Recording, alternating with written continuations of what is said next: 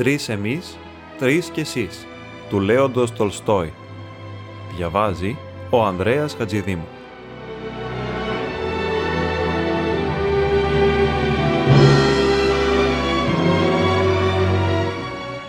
Ένας επίσκοπος ταξίδευε κάποτε από τον Αρχάγγελο στο Σολόφκι. Πάνω στο πλοίο ήταν πολλοί προσκυνητές. Ο άνεμος ήταν ευνοϊκός, ο καιρός πολύ καλός και το σκάφος έπλεε σταθερά. Οι προσκυνητές κουβέντιαζαν μεταξύ τους αμέριμνοι. Μερικοί ήταν ξαπλωμένοι, άλλοι έτρωγαν και άλλοι ήταν συγκεντρωμένοι σε παρέες. Ο επίσκοπος ανέβηκε στο κατάστρωμα και άρχισε να βηματίζει πέρα δόθε από τη μια άκρη του πλοίου στην άλλη. Καθώς πήγαινε προς την πρίμνη, ζήγωσε μια μικρή συντροφιά από επιβάτες συγκεντρωμένους γύρω από ένα μουζίκο. Ο μουζίκος κάτι έδειχνε στην θάλασσα καθώς διηγόταν μια ιστορία που την άκουγαν με μεγάλη προσοχή. Ο επίσκοπος κοντοστάθηκε πλάι τους. Κοίταξε και αυτός προς την κατεύθυνση που έδειχνε ο μουζίκος, αλλά δεν μπορούσε να δει παρά μόνο την θάλασσα που λαμπύριζε. Τότε ήρθε πιο κοντά για να ακούσει καλύτερα. Αλλά μόλις ο μουζίκος τον πήρε είδηση, έβγαλε τον σκούφο του και σταμάτησε να μιλάει. Και οι άλλοι που ως τώρα άκουγαν τον Ρώσο χωρικό να τους διηγέται την ιστορία, μόλις είδαν τον επίσκοπο, έβγαλαν και αυτοί τους σκούφους και υποκλήθηκαν μπροστά του. «Μην ενοχλείστε αδελφοί μου», είπε ο επίσκοπος. «Εκείνο που θέλω είναι να ακούσω κι εγώ αυτά που έλεγε στη συντροφιά σου, καλέ μου φίλε». «Τούτος ο ψαράς μας διηγέται την ιστορία για τους γέροντες», είπε. Κάπως δειλά, ένας έμπορος που φαινόταν πιο τολμηρός από τους άλλους. «Τι δηλαδή» ρώτησε ο επίσκοπος και προχωρώντας προς τη μια πλευρά κάθισε και αυτός πάνω σε έναν πάγκο. «Πες την και σε μένα. Θέλω πολύ να την ακούσω. Τι έδειχνες πριν λίγο» «Να έδειχνα εκείνο το μικρό νησάκι που μόλις διακρίνεται πέρα στο βάθος», απάντησε ο χωρικός απλώνοντας το χέρι προς εκείνη την κατεύθυνση. «Σε αυτό εκεί το νησάκι ζουν μερικοί άνθρωποι, γέροι πια, που πιστεύουν στον Θεό». «Ξαναδείξε μου το νησί σε παρακαλώ, πού ακριβώς βρίσκεται» είπε ο επίσκοπος. «Αν θέλει σεβασμιότατε, κοίταξε ίσια μπροστά στη κατεύθυνση που δείχνει το χέρι μου. Θα δεις ένα μικρό συνεφάκι και κάτω από αυτό, στα αριστερά, θα δεις κάτι που φαίνεται σαν σκοτεινή γραμμή στον ορίζοντα». Ο επίσκοπος κοίταξε, ξανακοίταξε, αλλά τα νερά λαμπύριζαν τόσο από το δυνατό φως του ήλιου που τα συνήθιστα μάτια του δεν κατάφερναν να ξεχωρίσουν τίποτε. «Όχι, κρίμα, δεν μπορώ να το δω», είπε. «Αλλά πες μου, πώς είναι αυτοί οι άνθρωποι που ζουν εκεί». «Είναι άγιοι άνθρωποι», απάντησε ο ψαράς. «Πάει πολύς καιρός τώρα που άκουσα για αυτούς, αλλά μόλις πέρυσι το καλοκαίρι κατάφερα να τους δω για λίγο». Και ο ψαράς επανέλαβε την ιστορία του. Έπλε με την ψαρόβαρκά του μετά από ψάρεμα, όταν κυριολεκτικά έπεσε πάνω στο νησί, που ως τότε δεν ήξερε καν την ύπαρξή του. Το πρωί πλεύρισε στην στεριά και βγήκε να ρίξει μια ματιά γύρω. Έφτασε σε μια λασποκαλύβα. Μέσα καθόταν ένας γέροντας και απ' έξω ήταν άλλοι δύο που έτρεξαν να τον βοηθήσουν. Του έδωσαν να φάει, τους στέγνωσαν τα ρούχα και τον βοήθησαν να επισκευάσει την βάρκα του. Πώς ήταν αυτοί οι άνθρωποι, τι λογής ήταν, ρώτησε ο επίσκοπος.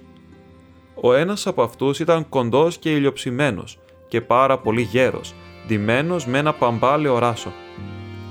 Θα πρέπει να ήταν το λιγότερο πάνω από 100 χρονών, γιατί οι γκρίζες τρίχες της γενιάδας του άρχιζαν να πρασινίζουν.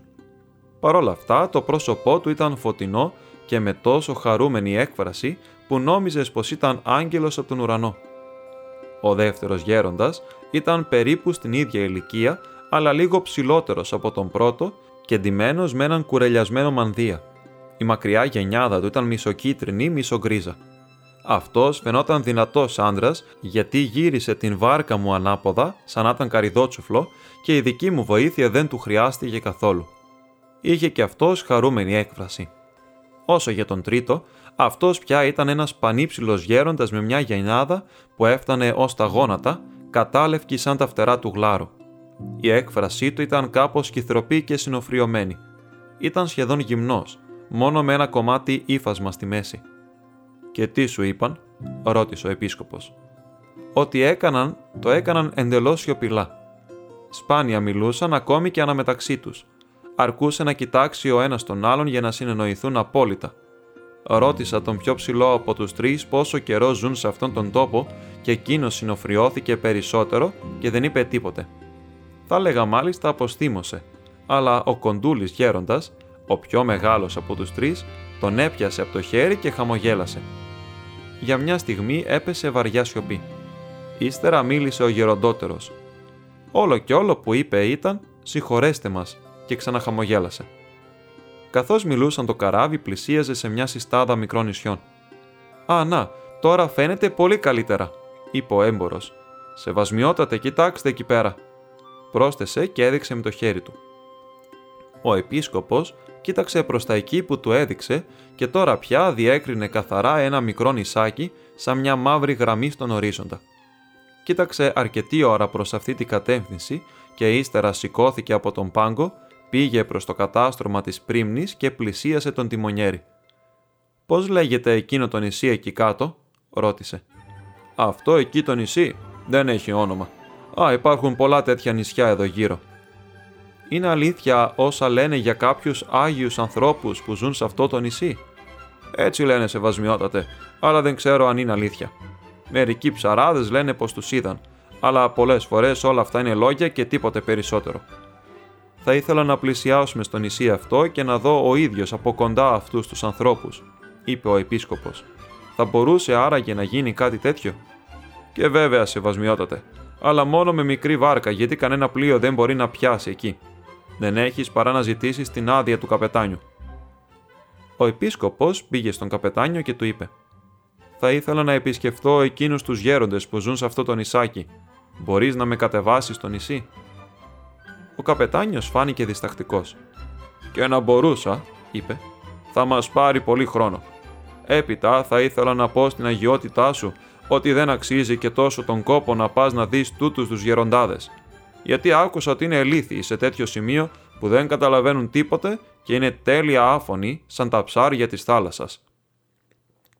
Ό,τι και να είναι, εγώ θα ήθελα να τους δω, επέμενε ο επίσκοπος.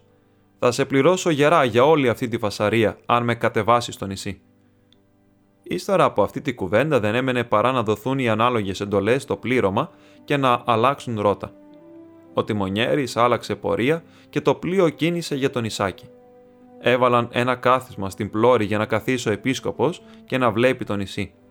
Γύρω του μαζεύτηκαν όλοι οι ταξιδιώτες του πλοίου και κοίταζαν προς την ίδια κατεύθυνση.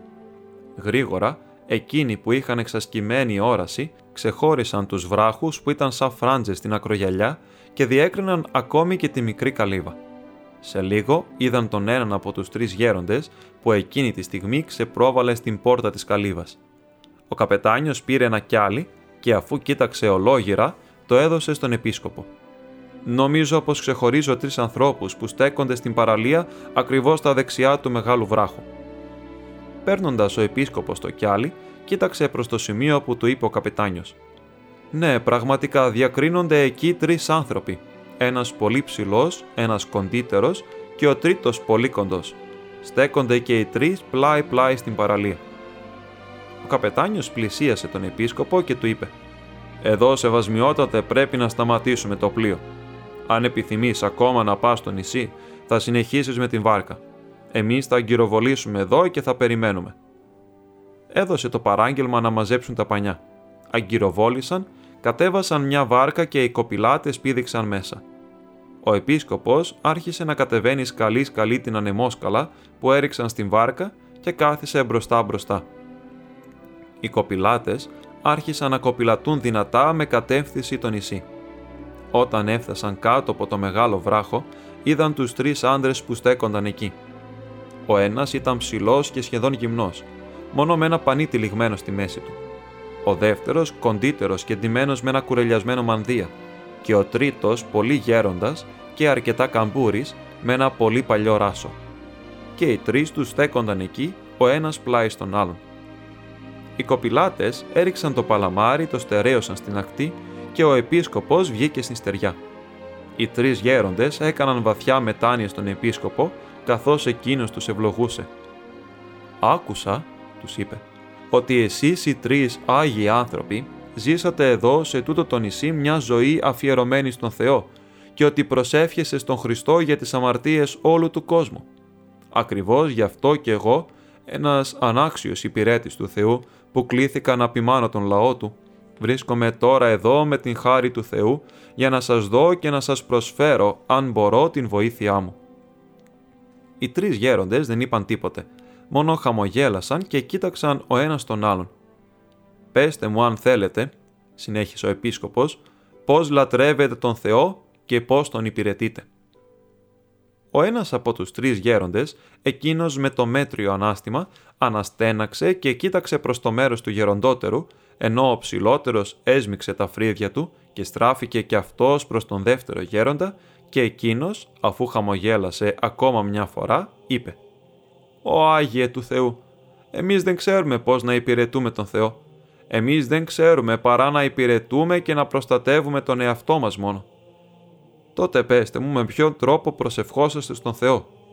Ρώτησε ο επίσκοπος και ο γέροντας απάντησε. Να, έτσι προσευχόμαστε. Κύριε, τρεις είσαστε εσείς, τρεις είμαστε κι εμείς, ελέησέ μας. Λέγοντας αυτά τα λόγια σήκωσαν και οι τρεις τα μάτια τους ψηλά στον ουρανό και με μια φωνή επανέλαβαν «Κύριε, τρεις είσαστε εσείς, τρεις είμαστε κι εμείς, ελέησέ μας». Ο επίσκοπος χαμογέλασε και τους είπε «Φαίνεται από τα λόγια σας αυτά ότι έχετε ακούσει για την Αγία Τριάδα, ότι δηλαδή ο Θεός είναι τρία πρόσωπα. Όμως δεν είναι αυτός ο σωστός τρόπος προσευχής. Κάτι με τράβηξε εδώ σε εσάς Άγιοι άνθρωποι του Θεού και καταλαβαίνω την επιθυμία σας να ευχαριστήσετε τον Θεό. Όμως δεν ξέρετε πώς να τον υπηρετείτε σωστά. Ο σωστός τρόπος να προσευχόσαστε δεν είναι αυτός. Θα σας διδάξω εγώ πώς πρέπει να προσευχόσαστε. Αν με ακούσετε προσεκτικά θα μάθετε τον σωστό τρόπο. Ούτε κι εγώ έμαθα μόνος μου, τούτα που θα σας διδάξω, αλλά από την Αγία Γραφή, όπου ο ίδιος ο Κύριος μας λέει με ποιον τρόπο πρέπει όλοι οι άνθρωποι να προσεύχονται στον Θεό. Έτσι ο Επίσκοπος άρχισε να εξηγεί στους τρεις γέροντες πώς ο Θεός αποκαλύφθηκε στους ανθρώπους. Τους μίλησε για τον Τριαδικό Θεό, τον Πατέρα, τον Υιό και το Άγιο Πνεύμα και ύστερα είπε «Ο Υιός του Θεού που ήρθε στην γη για να σώσει το ανθρώπινο γένος μας δίδαξε πώς να προσευχόμαστε. Ακούστε με προσεκτικά και να επαναλαμβάνετε ό,τι λέω. «Πάτερ ημών», άρχισε ο Επίσκοπος. «Πάτερ ημών», είπε ο πρώτος γέροντας. «Πάτερ ημών», επανέλαβε ο δεύτερος. «Πάτερ ημών», είπε και ο τρίτος. «Ο εν της ουρανής», συνέχισε ο επίσκοπος. «Ο εν της ουρανής», επανέλαβαν σαν ηχό και οι τρεις γέροντες με τη σειρά.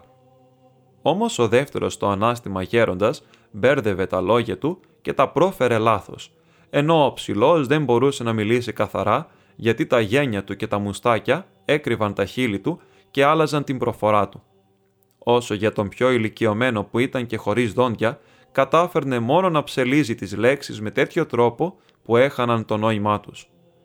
Ο επίσκοπος επανέλαβε για δεύτερη φορά την φράση. Το ίδιο έκαναν μετά από αυτόν και οι γέροντες.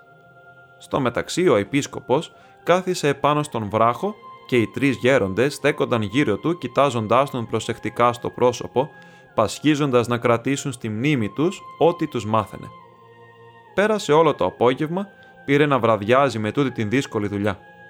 Δέκα, είκοσι, ίσως και εκατό φορές επανέλαβε ο επίσκοπος την κάθε μια λέξη, ώσπου να καταφέρουν οι τρεις γέροντες να την αποστηθήσουν.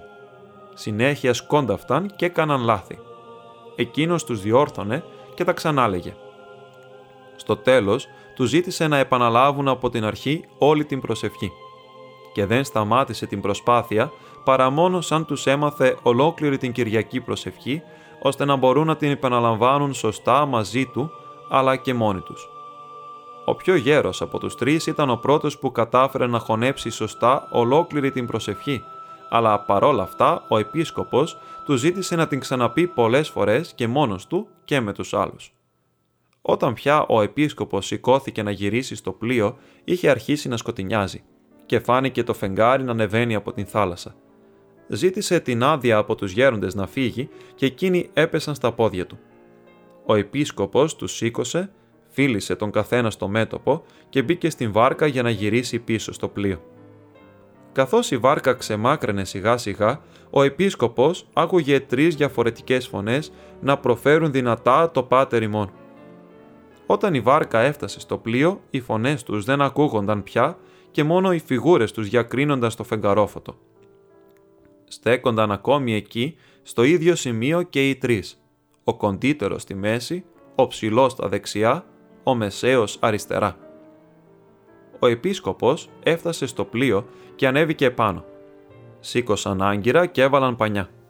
Το πλοίο κίνησε αργά για να συνεχίσει το ταξίδι του. Ο επίσκοπος πήγε στην πρίμνη, κάθισε σε μια θέση και γύρισε να κοιτάξει τον Ισάκη. Οι τρεις γέροντες βρίσκονταν ακόμα εκεί και διακρίνονταν αρκετά καλά. Σιγά σιγά όμως άρχισαν να χάνονται και έμεινε μόνο το νησί να διαγράφεται στον ορίζοντα. Ύστερα από λίγο άρχισε και αυτό να χάνεται και έμεινε μόνο η θάλασσα να λαμπυρίζει στο φως του φεγγαριού. Οι προσκυνητές αποσύρθηκαν τώρα πια για να περάσουν τη νύχτα και στο κατάστρωμα βασίλευε απόλυτη ησυχία. Όμως ο επίσκοπος δεν μπορούσε να κοιμηθεί. Καθόταν μόνο στην πρίμνη, κοιτάζοντας την θάλασσα προς την μεριά του νησιού που πια είχε χαθεί και σκεφτόταν τους τρεις αγαθούς γέροντες. Θυμόταν πόσο χαρούμενοι έδειχναν καθώς μάθαιναν την προσευχή και ευχαριστούσε τον Θεό που τον αξίωσε να βοηθήσει αυτούς τους τρεις ευσεβείς ερημίτες και να τους διδάξει τον Λόγο του Θεού. Αυτά συλλογιζόταν καθισμένος εκεί στην πρίμνη και εξακολουθώντας να κοιτάζει προς την μεριά του νησιού που πια δεν φαινόταν. Ξαφνικά διέκρινε σε πολύ μακρινή απόσταση κάτι να θαμποφέγει. Ανοιγόκλεισε τα μάτια του. Ένα φως φάνηκε να προβάλλει στην επιφάνεια του νερού. Απότομα αυτό το κάτι έγινε πιο συγκεκριμένο. Έγινε κάτι που έλαμπε και άσπριζε στην ασημένια αντάβια του φεγγαριού. Κάποιο θαλασσοπούλι θα είναι ή κανένα πανί από καμιά ψαρόβαρκα, είπε μέσα του ο επίσκοπος και κοίταξε επίμονα προς την κατεύθυνση αυτή. Θα είναι κάποια βάρκα που έρχεται προς το μέρος μας για να μας προλάβει, ξανασκέφτηκε. Δεν θα χρειαστεί και πολύ για να μας φτάσει. Λίγο πριν ήταν πολύ μακριά μας και τώρα όλο και κοντοζυγώνει. Με τέτοια ταχύτητα γρήγορα θα διακρίνεται πολύ καθαρά. Μπα, όχι, συνέχισε να μονολογεί. Αυτό που το πέρασε για βάρκα δεν είναι, ούτε καν μοιάζει με πανί. Πάντως, ό,τι και να είναι, έρχεται κατά πάνω μας και σύντομα θα μας φτάσει. Ακόμα όμως ο επίσκοπος δεν μπορούσε να ξεχωρίσει καθαρά τι ήταν αυτό το πράγμα, αν ήταν ή όχι βάρκα, αν ήταν κανένα πουλί ή κάτι άλλο, αν ήταν ή όχι κάποιο ψάρι. Αμπά, σαν να μοιάζει με άνθρωπο, έναν πελώριο άνθρωπο. Αλλά όχι, δεν μπορεί να είναι άνθρωπος, ένας άνθρωπος επάνω στα νερά της θάλασσας. Ο επίσκοπος σηκώθηκε και πήγε να βρει τον τιμονιέρη. Κοίτα, του λέει, τι είναι αυτό εκεί; Για πες μου, άνθρωπέ μου, τι μπορεί να είναι; Ρώτησαν υπόμονα ο επίσκοπος. Ξαφνικά διέκρινε τους τρεις ερημίτες να τρέχουν πάνω στην θάλασσα. Οι γκρίζες γενιάδες τους φαίνονταν εκθαμβωτικά φωτεινές και τα πόδια τους πολύ γοργά πρόφτασαν το καράβι, λες και ήταν από ώρα αγκυροβολημένο. Ο τιμονιέρης σταμάτησε άφησε το τιμόνι από το φόβο του και άρχισε να φωνάζει με όση δύναμη είχε. Θεέ και κύριε, τρεις άνθρωποι τρέχουν πάνω στη θάλασσα σαν να βρίσκονται στη στεριά. Το πλοίο σηκώθηκε στο πόδι από τις φωνές του, όλοι ανέβηκαν τρέχοντας στο κατάστρωμα και μαζεύτηκαν στην πρίμνη. Καθένας τους μπορούσε πια να δει τους τρεις γέροντες να τρέχουν πάνω στα νερά πιασμένοι χέρι-χέρι. Οι δυο γέροντες σήκωσαν ψηλά τα ελεύθερα χέρια τους και ζήτησαν να σταματήσει το πλοίο. Έτρεχαν πάνω στην επιφάνεια του νερού, λες και πατούσαν στη γη. Έφτασαν στο πλοίο, πλεύρισαν την γέφυρα, σήκωσαν ψηλά τα χέρια τους και φώναξαν με μια φωνή. «Ω Άγιε του Θεού, τα λησμονήσαμε όλα, λησμονήσαμε όσα μας δίδαξες». Όσο τα επαναλαμβάναμε τα θυμόμασταν, αλλά πριν λίγο πάψαμε να λέμε την προσευχή και την ξεχάσαμε λες και ξεγλίστρησε από το μυαλό μας. Δεν τη θυμόμαστε πια. Κάθε λέξη μας εγκατέλειψε. Τίποτε δεν μπορούμε να ξαναθυμηθούμε. Σε παρακαλούμε, δίδαξέ τη μας πάλι. Ο επίσκοπος έκανε το σταυρό του και σκύβοντας πάνω από την γέφυρα προς το μέρος τους, είπε: Και η δική σας προσευχή, άγιοι γέροντες, ήταν δεχτή από τον Θεό. Δεν έπρεπε εγώ να σας μάθω άλλη. Συνεχίστε να προσεύχεστε. Προσευχηθείτε εσείς καλύτερα για μας τους αμαρτωλούς Και λέγοντας αυτά ο επίσκοπος έπεσε στα γόνατα μπροστά στους τρεις γέροντες. Για μια στιγμή εκείνοι έμειναν ακίνητοι. Ύστερα γύρισαν και άρχισαν να περπατούν στα νερά. Ως το πρωί φαινόταν ακόμα ένα φως που έλαμπε προς τη μεριά που χάθηκαν οι τρεις ερημίτες.